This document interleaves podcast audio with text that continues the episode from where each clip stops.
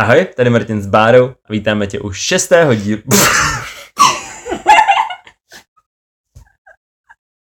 to se mi v životě nenatočí. Ahoj, tady Martin s Bárou. Vítáme tě u sedmého dílu podcastu. Já chci jinýho kluka. V dnešním díle budeme probírat žádlivost. Já jsem podle Báry naprosto nežádlivý člověk a podle sebe jsem z 98% nežádlivý člověk. Já jsem žádlivá jako prase, jenom na lidi, u kterých mi záleží. A proto nežádlím u Marťase.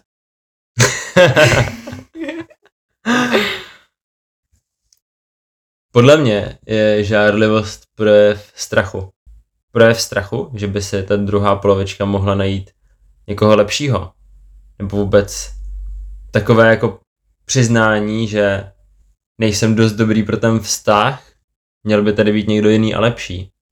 A přesně proto nežádlím na Marťase, protože on nic lepšího než mě už potkat nemůže.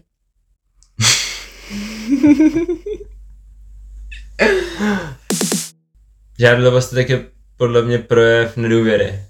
Já si hlavně myslím, že nás od malinka automaticky učí žárlit. A už nejenom ve vztahu, ale i na to, že někdo má něco lepšího, tak vidíme svoje rodiče jak žádlí na ostatní, že mají něco, co oni nemají. A probouzejí v nás od malinka takový, že žádlivost je úplně běžná normální lidská vlastnost. Že prostě každý někomu furt závidí. No já jsem právě jako přemýšlel nad tím jako rozdílem mezi žádlivostí, žádlivostí a závistí. A závistí. To není závist, jako vůbec, podle no. mě to nesouvisí s závistí. No. Ani trošku. Vůbec. Ale... Protože co tam, co tam vlastně... Ale žádlíš jako... na to, že má někdo něco lepšího než ty. Žádlíš ne, na to. to. Ne, to nežádlíš na to, nežádlíš. to, tomu závidíš. Závidíš. Pojďme si to rozebrat. Dobře. jako, co se tam děje v tu chvíli? Řekněme, že Bára půjde na skleničku s kamarádem. A já budu žárlit a budu říkat, ne, nepůjdeš někam žádným kamarádem na žádnou skleničku. Takže doma a se mnou. Jo, co to? co to jako o mě v tu chvíli vypovídá? Říká to jednak to, že mám strach, co kdyby ten člověk byl zajímavější, co kdyby, co kdyby se jako ukázalo, že ten člověk je kompatibilnější třeba pro soužití než já. Takže jednak tam je strach a v druhé rovině by to ukazovalo, že Báře vlastně nevěřím. Že jí nevěřím, že mě nepodvede. A já fakt na tom prostě nevidím žádnou pozitivní věc na žádlivosti. Protože buď je to o tom, že mám strach, nebo o tom, že mám problém s důvěrou, anebo je to vlastně jako obojí. Protože pokud mám problém s důvěrou v tebe, tak se mi tím zrcadlí nějaký problém s důvěrou v sebe a, a to je, tím se manifestuje ten strach, že jo. Já jsem si teď opět vzpomněla na to, že mi někdo z mých přátel říkal, že žádlivost je projev toho, že ti na tom druhém záleží.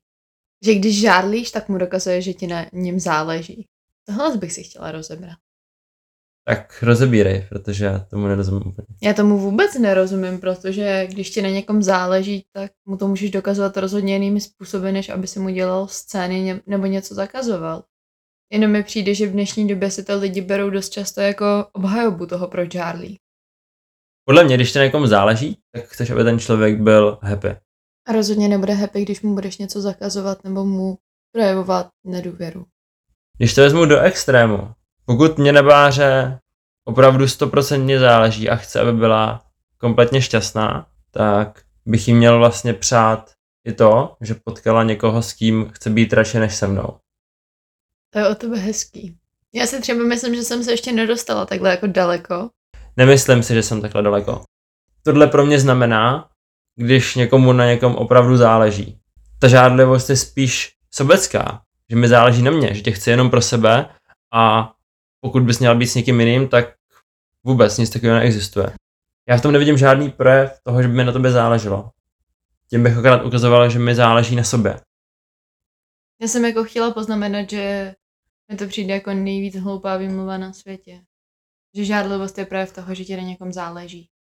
Samozřejmě žádlivost nemusí být jenom ve vztahu, může být i v přátelských vztazích, v zaměstnání. Zaměstnání? Můžeš žádlit, že tvůj zaměstnavatel má s tvým kolegou lepší vztah než s tebou. Můžeš žádlit, že tvoje kamarádka nejlepší se rozumí s jinýma holkama víc než teďka momentálně s tebou.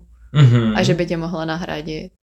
Já si myslím, Já furt přemýšlím, jak je, jakoby, pojďme si udělat nějakou odlišnost mezi závistí a žárlivostí. já to jdu vygooglit. 21, 21, něco si přeji. Žárlivost a závist. Jsou žárlivost a závist to samé? Žárlivost pochází z touhy a nedostatku. Máme pocit, že nemáme dost. Myslíme si, že toho druhého potřebujeme. Musíme se něčeho držet a jistit se. Proto nejsme rádi, když o něco přijdeme. Když máme někoho rádi a ona naj- odejde a najednou ji už nemáme. Tehdy vzniká žárlivost. Závist oproti tomu nevzniká z připoutanosti nebo chudoby, ale z hněvu a averze. Někoho nemáme rádi a proto nechceme, aby se mu vedlo dobře. Nemáme s ním co dočinění, ale jsme totálně naštvaní, když se mu daří dobře. To je závist. Takže žádlivost je to, co jsem popsala. Závist je, když někomu něco nepřeješ. A žárlivost je pocit nedostatku. Mhm. Dobrý. Zatímco závist vzniká z hněvu a averze. Jo, jakože třeba ti někdo nevěnuje dostatek pozornosti v nějakém kolektivu. Mhm. Jasný. No, ale tak jsi žádlivý, Martine? No já už jsem to říkal, nejsem, že jo? Vůbec. Nikdy v ničem, nejenom ve vztazích. No, přemýšlím. Určitě jsem mýval to, co jsi popsala, že třeba v nějakém kolektivu jsem měl pocit jako nedostatku pozornosti třeba. To jsem ještě jsem jako mýval. Já jsem třeba dřív byla fakt hodně žádlivá. Jako malá jsem se zamilovala do svého trenéra a žádlila jsem i na jeho manželku. Nebudu, nebudu říkat trenéra čeho, ale bylo mi, Ještě na tolik kroužků. bylo mi asi šest. což mi vždycky hrozně lámalo srdce. A upřímně já asi víc žádlila vždycky v kolektivu než ve vztazích. Ale spíš jako jsem se bála toho, že když moji kamarádi se rozuměli s někým, takže se uvědomí, že mě nepotřebují a že mě nahradí. Ale samozřejmě i ve vztahu mě to párkrát napadlo. A já mám dost často takový jako myšlenky. Každému proběhnou v hlavě myšlenky, že když s tím partnerem nejsme, tak může udělat cokoliv. Nemáme vodítko, nemáme ho připoutanýho k tělu a může udělat cokoliv a my na to nemusíme přijít. A já jsem dřív měla fakt jako tendenci spadnout do těch myšlenek ještě víc a víc jít do hloubky a fakt se v tom topit. Teď, když mě ta myšlenka napadá, tak se v ní jako dokážu topit, ale dokážu z ní i vylíst. Ale dřív jsem to furt jako omílela v hlavě a vytvářela jsem si všechny možné jako příběhy a dělala jsem to zhorší. A myslím si, že to dělá i dost okolí, protože když třeba někomu řekneš, jo, můj přítel je teďka s kamarádkou a oni ti řeknou, a ty ho jako necháš být s kamarádkou? Že tě tak jako nasazují do hlavy ty myšlenky. To se ti nikdy nestalo, nebo co? To dělají lidi. Já jsem se ani tak nebál toho, že by kamarádi jako zjistili, že mě nepotřebují, ale měl jsem často v kolektivech pocit, že se s těmi lidmi prostě nerozumím. Nebo že jim nerozumím, nebo že jako, jako pocit odcizení třeba. Nebo že jako nezapadám mezi ty lidi. Je to úplně žádlivost? Teoreticky může být, že jo? Může protože být je to vlastně ta forma nedostatku. Že máš pocit, že, že tomu vztahu jako něco chybí. Ale ve vztazích jsem to neměl, no. Tebe jako třeba ani teď nenapadají myšlenky, že bych mohla cokoliv probít. Já neříkám, že mě nikdy nenapadne myšlenka, to mě napadne, ale tak ta myšlenka přijde a já ji zamávám a nechám ji pokračovat dál. A, a hlavně, jako co, že jo, prostě, Nic s tím neuděláš. no, za prvý jako nic s tím člověk neudělá a za druhý tím, že bude přemýšlet nad, nad těma věcma, tak se z toho nic dobrýho taky nestane. Spíš si to jako přivolá. Rozhodně. Jako kdo hledá, najde, že jo. No a, A hlavně... tato, tato metafora? A tato metafora je mnohem jako silnější a hlubší, než se zdá. Jako doslova, kdo hledá, najde.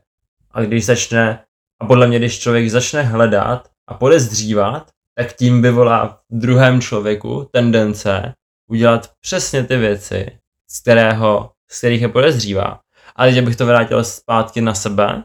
Takže pokud já jsem dříve měl pocit, že že lidem jako nerozumím, nebo že ty vztahy s kamarády třeba nejsou takové, že jim jako něco chybí, tak vlastně už tím, že jsem nad tím takhle uvažoval, tak jsem v tom jako tím tvořil tu realitu, že jo, potom.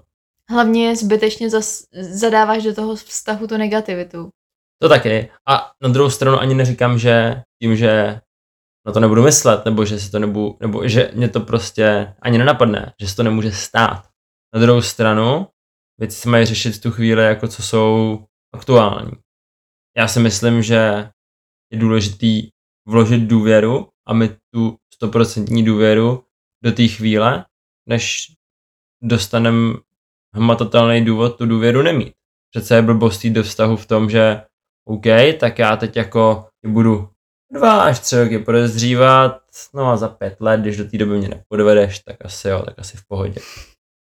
Že potřeba první vložit tu důvěru, až přijde nějaká situace, která tu důvěru nabourá, se k tomu nějak postavit, reagovat na to. Já si myslím, že je nejhorší, že si pak tu nedůvěru, kterou třeba přijdeš v tom vztahu, bereš do toho dalšího vztahu. Že spousta lidí není schopná se prostě přenastavit na novýho člověka a už ho porovnávají s tím předchozím člověkem, který jim ublížil. Což je úplně kompletní šílenství. Jakoby Protože, je, ale máme tendenci to všichni dělat, jsme lidi. to jo, Že když tě někdo zklame, tak očekáváš to zklamání u těch dalších. No, ale soudíš- zase jakoby přivoláváš to zklamání. no ale soudíš jednoho člověka podle druhého, že jo. Kdyby to, že jeden člověk něco udělá, měl být precedens pro to, vlastně dělají všichni, tak v tu chvíli by jeden člověk spáchal vraždu a já bych si o svým mámě musel myslet, že bude, že to je taky vrah. Jo? A to, je, jo, to je já jsem schválně řekl. Úplně absurdní příklad.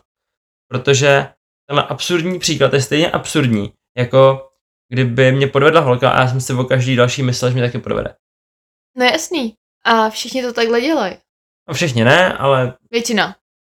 nevím, jestli většina. Já si myslím, že většina. Já jsem nedělal výzkum, takže nevím, ale asi to tak je, jako slyším od lidí občas věci, které jako evokujou nějakou míru, klidně i vyšší míru zjádlivosti. No ale já si myslím, že bys ani neměl odsuzovat třeba ty lidi, co někdy někoho podvedli.